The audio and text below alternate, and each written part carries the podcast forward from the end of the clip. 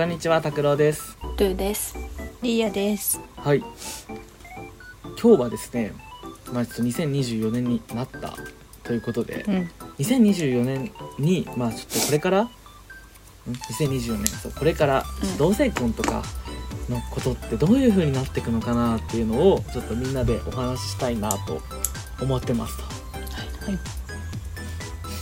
じゃあその話をするにあたってまず今までそのまあ同性婚とかパートナーシップ制度とかまあなんかいろいろあると思うんだけどそういうのが日本の中でどういう風に流れてったのかなみたいのをちょっとだけ軽くみんなと確認したいなと思います。はい。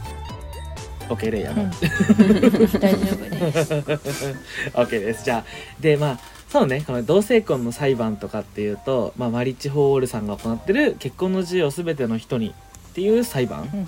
訴訟がすごい有名かなと思うんだけど、まあ、これは、えっと、札幌と東京と名古屋と大阪の5つだよね、うん。の5つでその同時にその同性婚のことに関して民法が憲法に違反してるんじゃないかっていうことで起こした訴訟ですと、まあ、その憲法っていうのが、まあ、24条の婚姻に関する法律と憲法14条法の下も平等っていう2つの部分ですよ、で、えっとまあ、去年までにも札幌とか東京とかではなんか憲法違反だっていうこととか違憲状態にあるっていうことを裁判で示されたりはしてきてたんだけどで2023年に入ってからは名古屋と福岡の結果が新しく出てました。うん。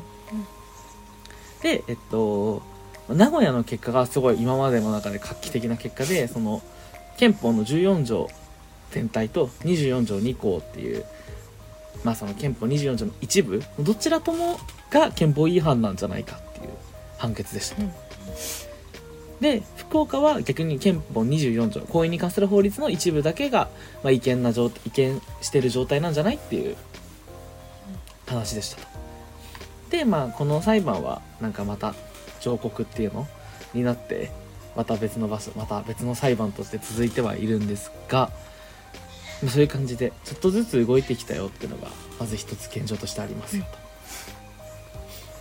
で、まあ、もう一個その日本にあるのはパートナーシップ制度っていう自治体ごとで決めれるまあなんだろう。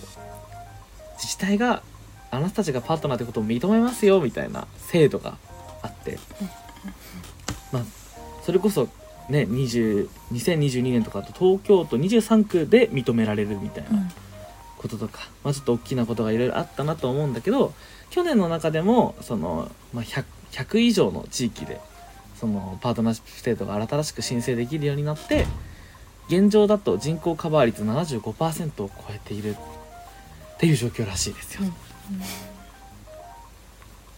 なんか皆さんこれどこら辺まで知ってました？パートナーシップ制度は知らなかった。うん。ああ75%まで超えたよみたいなね75%もっていう驚きはある。うん。ねすごいよねいつの間にかうんそんな言ってたんだって自分思った、ね。レイヤーは？私もそれは知らなかった。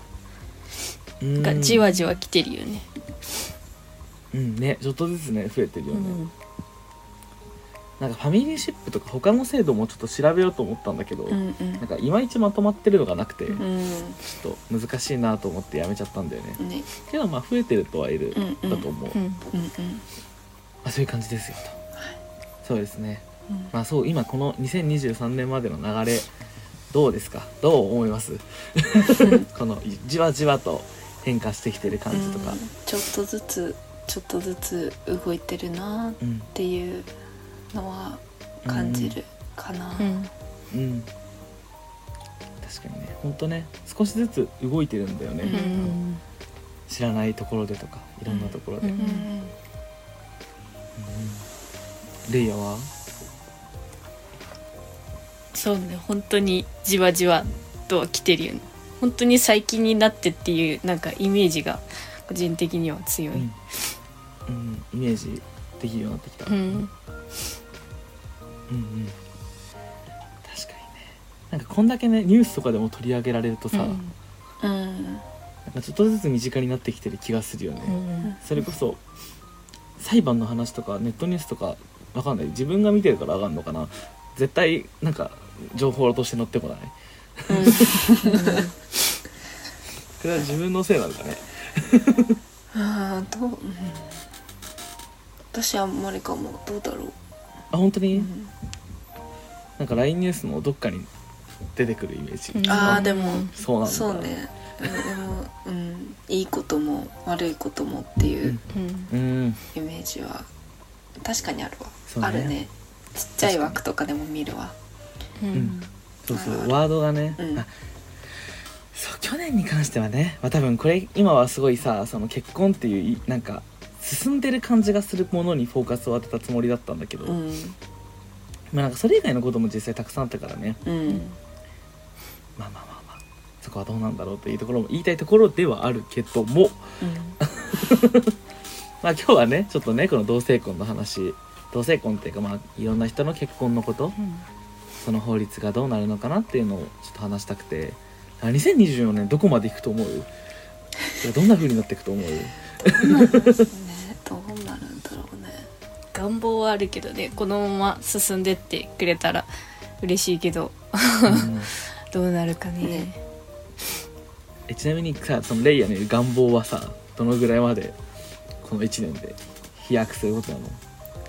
えー、なんだろうもっといろんな人の認知も広まってほしいしなんか賛同してくれる人も増えてったら嬉しいと思うしでも今年中に同性婚決まりましたまではい、いかんかなとは思うけどそれに近いところまでいけたらすごく嬉しいことだなって思う。今年中に同性婚ねうん。うん行ってほしい行ってほしい気持ちはあるけどね、あるね。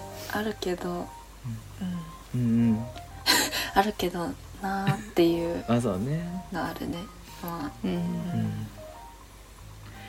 いやどうなんだろうね。なんか現実的になんかすごい裁判としてさ要は意見として届いてきてる気はすごいするの自分も、あうんうんうんけどそこをなんだろう実際のさらにその一個上の行動につながってるのかが、うんうん。ちょっと自分は分からない知らないうんうん。領域、うんそこら辺が、うん。そうだよねそこ分かんないよね。どうなんだろうね。もう、あこの今年は無理でももうちょっと進むのかね。うん。ねすんうん進んでほしいね。まあ、うん。うん。うん。パートナーシップも増えてほしいけど、まあ、パートナーシップだけじゃなくて同性婚もっていううん。思いはあるよね。そうだね。確かにね。パートナーシップが100%になるのが先か。同性婚ができるのが先か。ね。確かにそうどっちもねなんか難しい。のがパートナーシップはさなんか前ラジオで話したけどそれがあることによる利点もあるわけじゃん。なんかうん。結婚にしたくない人たちもいるから、うん。そういうのもあっていいよなっていううん。発想もあればうん。パートナーシップがあるから同性婚が進まないんだみたいななんかことも聞いたことあるっちゃあるなうんみたいな感じで難しいところだなとは思うんだけど。うん。ねなんかパートナーシップ制度が増えていくことで増えていくっていうか、なんか知ってる人が増えていくことで、うんパートナーシップ制度あるよね、あるから同性婚とかいらなくないみたいなうん。のがちょっと怖いなみたいなのあってなんか、うんこの間友達と会っておうおう。そうそう。と 友達と会ってそう友達留学帰ってきて、久々友達と会って。でその時に、まあ同性パートナーとみたいな話になっていやでも日本ってパートナーシップあ、パートナーシップ制度あるよね。って言われて、あるけどあるけど あるけどってなっちゃったけどうんあるよ。っていう 感じでうんっていう。なんかパートナーシップ制度がねあるのは嬉しいけどねっていう、うん。うんわかる。その勘違いはさ勘違い？勘違いっってていうかかまあなんだろう、っていうふうにそのなんて言ったらいいんだよね。パートナーシップが同性婚の代わりだって思ってる方ってすごい少なからずいらっしゃる。なんか、よね。うん。うんそれこそ自分もこの前大学の授業学校の授業でさ、うん。なんかまあ自分がこういうその東京レインボープライドとかでちょっとだけ活動してるのを先生たち知ってるから、うん。なんか時々そういう話を振られたりするのね授業中、うんうん。あそこはいいの、うん。でもなんか一人の先生が多分日本でも同性婚ができるって勘違いをしてるみたいで、うん。なんか今って同性婚どれぐらいのところでできるんだっけみたいな振られ方をしたの、えなんか自分これどうやって答えようと思って、でもなんか否定はせずあのパートナーシップ制度はなんか東京都23区だったら全部できますよとかなんか、うんうん。そんな言い方したんだけど、うんうんうん。なんかそうねなんだろう。大人まあ関係ないけどさいろんな人がやっぱ勘違いしてる部分はあるんだなってすごい感じたその時、うん。ね。